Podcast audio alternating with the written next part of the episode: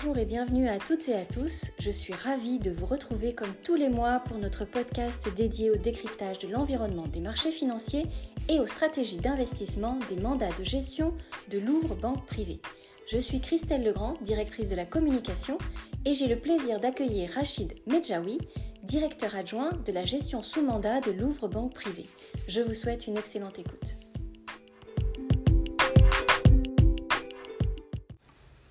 Bonjour Rachid. Bonjour Christelle. Nous nous retrouvons aujourd'hui 8 juin 2023 pour un nouveau numéro sur l'actualité des marchés financiers et des mandats de gestion de Louvre Banque Privée. Alors Rachid, la récession économique tant redoutée par les investisseurs ne semble pas arriver. Les experts économiques ont même tendance à relever leurs perspectives de croissance. Pourquoi ce moindre pessimisme ou cet optimisme? Alors, ces révisions à la hausse des perspectives qu'ont également acté les grandes institutions économiques et financières comme l'OCDE ou le FMI s'expliquent en grande partie par trois surprises positives. Euh, la première euh, des surprises positives, c'est la chute, l'effondrement, Christelle, des prix de gros du gaz et de l'électricité. Le prix du gaz en particulier, après avoir explosé à la suite de la crise ukrainienne et surtout de l'embargo euh, du chantage de la Russie, donc après avoir explosé explosé pour dépasser les 300 euros par mégawattheure, eh bien, les prix du, gaz de grosse se sont euh, effondrés pour tomber actuellement à 26 euros. 300 euros, 26 euros. Euh, même si on fait un calcul en prenant juste la moyenne de 2022, pas le plus haut de 300, de 300 euros, donc si on fait le rapport entre la moyenne de 2022 et le dernier prix, c'est-à-dire 26 euros, euh, cette moyenne était à peu près de 145 euros en 2022, eh bien à Christiane, nous avons une chute de 82%. Alors c'est un véritable contre-choc énergétique qui sera, si les prix ne repartent pas à la hausse bien entendu, un vrai soulagement pour les entreprises qui verront leurs coûts baisser et les ménages qui verront leur pouvoir d'achat s'améliorer. D'autant plus que les prix du pétrole se révèlent également assez sages malgré les réductions de l'offre de pétrole décidées par l'Arabie saoudite dans le cadre du cartel de l'OPEP ⁇ Alors, soit, soit, soit dit en passant, je fais un petit aparté, ce rationnement de l'offre de pétrole par l'Arabie saoudite, pour tenter bien entendu de faire remonter les prix du baril au-dessus des 80-85 dollars le baril, eh bien sont une provocation géopolitique pour les pays occidentaux en général et les États-Unis, mais c'est une autre question.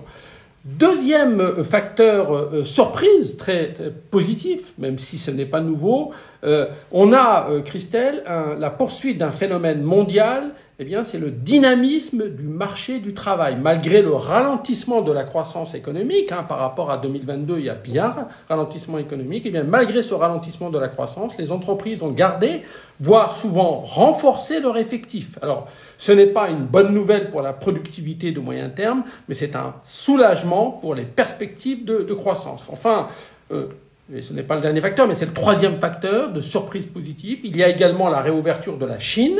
Euh, la fin de la stratégie zéro Covid après deux ans de confinement qui, bien entendu, compte tenu du poids de la Chine, même si la, le retour, la reprise économique de la Chine déçoit, eh bien, cette réouverture de la Chine a, joué également dans ces relèvements des perspectives de croissance. Enfin, et c'est très important à la fois pour l'économie et les marchés financiers, il y a la résilience des profits des sociétés et plus particulièrement de leur taux de marge qui certes ralentissent mais euh, continue de sortir bien au-dessus des attentes. Alors cette résistance, et, je crois qu'il faut le dire, cette bonne santé des entreprises, non seulement euh, peut expliquer l'orientation favorable des bourses depuis neuf mois, mais elle participe bien entendu à la résistance de la croissance économique globale.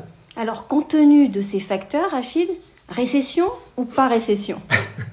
Alors, je, disais, les, quatre surprises positives que je viens d'énumérer, et plus particulièrement le contre-choc énergétique et le dynamisme de l'emploi, réduisent, Christelle, clairement les risques de récession. Pour autant, si la probabilité du scénario de récession a sensiblement baissé, eh bien, elle reste, la probabilité de la récession, elle reste suffisamment élevée pour ne pas négliger cette hypothèse dans la construction de nos portefeuilles financiers, sachant que Christelle, les situations de récession entraînent euh, historiquement des corrections significatives, voire très problématiques. Donc, euh, dès que la probabilité dépasse environ les 30%, ce n'est pas une règle scientifique, mais c'est à peu près un seuil euh, psychologique à avoir en tête, dès que on a le sentiment que la probabilité de récession dépasse les 30%, ce qui est le cas d'après nous aujourd'hui, ben, il faut en tenir compte dans le positionnement des portefeuilles. Alors, plusieurs éléments, par ailleurs, nous incitent donc à ne pas négliger ce risque.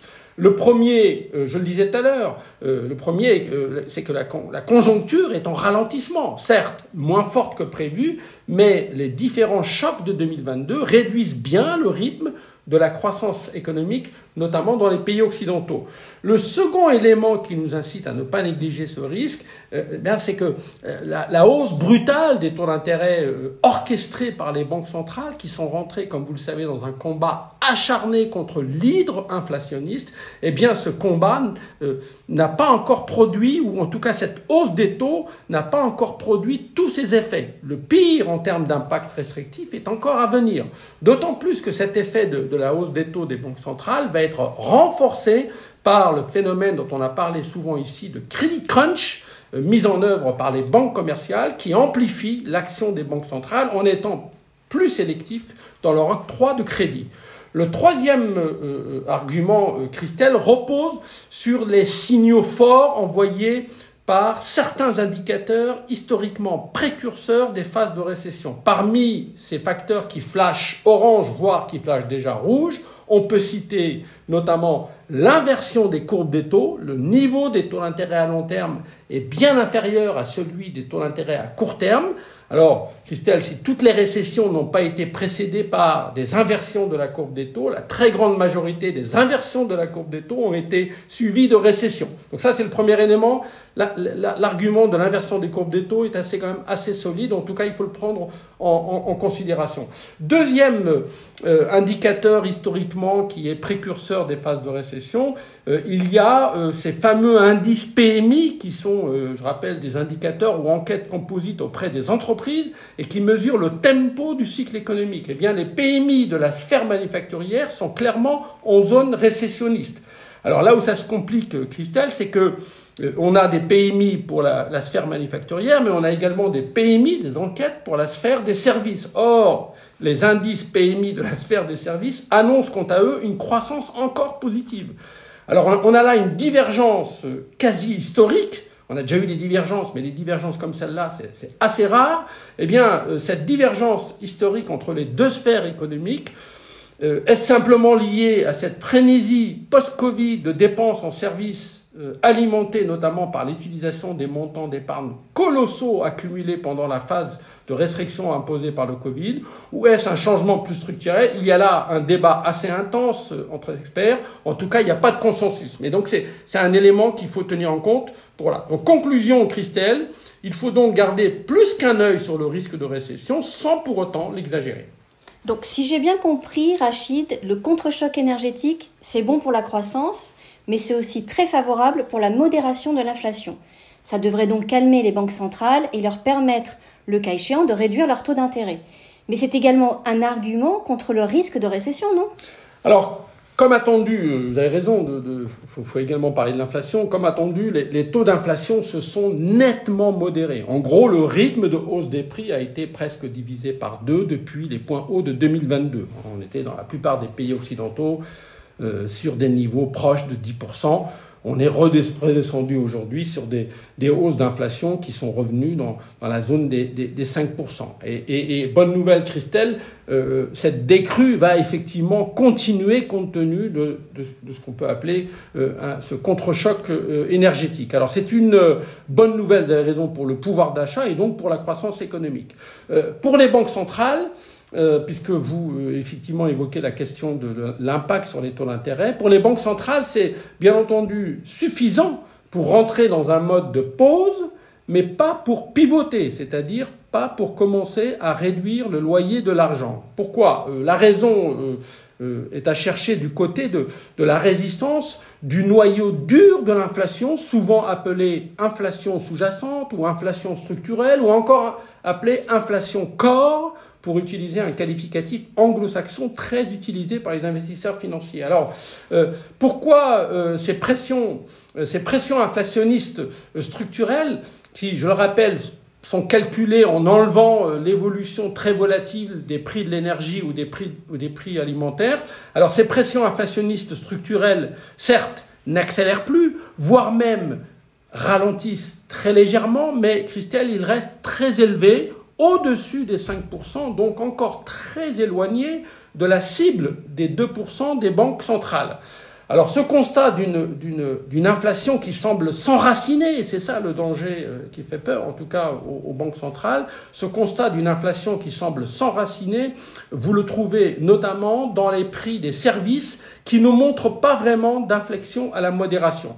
Et surtout, euh, Christelle, euh, quand on essaye de se projeter pour savoir si cette inflation structurelle va pas, elle aussi, finir par euh, lâcher, par se modérer et revenir dans, dans, la zone des 2%, eh bien, quand, quand on regarde le, principal indicateur avancé de cette inflation structurelle de moyen terme, que sont les salaires, eh bien, on ne voit pas vraiment de signe d'apaisement. Je le disais tout à l'heure, une des conséquences du dynamisme de l'emploi, euh, qui est très bon pour la croissance, eh bien une de ces conséquences euh, de ce dynamisme de l'emploi, de cette tension sur les marchés du travail, comme on dit, eh bien c'est aussi des progressions de salaire au-dessus des 4%, des deux côtés de l'Atlantique d'ailleurs, eh bien cette progression au-delà des 4% n'est pas compatible avec un retour à terme de l'inflation vers la cible des 2%. Donc euh, c'est pour ça que les banques centrales eh bien, vont rester quand même en alerte. Donc la Fed, Christelle, devrait passer certes son tour lors de sa réunion du 14 juin, la semaine prochaine. Donc, euh, logiquement, elle ne doit pas montrer, euh, elle doit pas de nouveau monter ses taux d'intérêt, donc elle devrait rester en pause, sauf si le chiffre d'inflation qui va être publié le 13 euh, devait sortir très très au-dessus des attentes. La BCE qui parle le lendemain, c'est-à-dire le, 15 juin, elle devrait en, revanche continuer, en tout cas devrait annoncer une nouvelle hausse de ses taux pour donc le, 15 juin.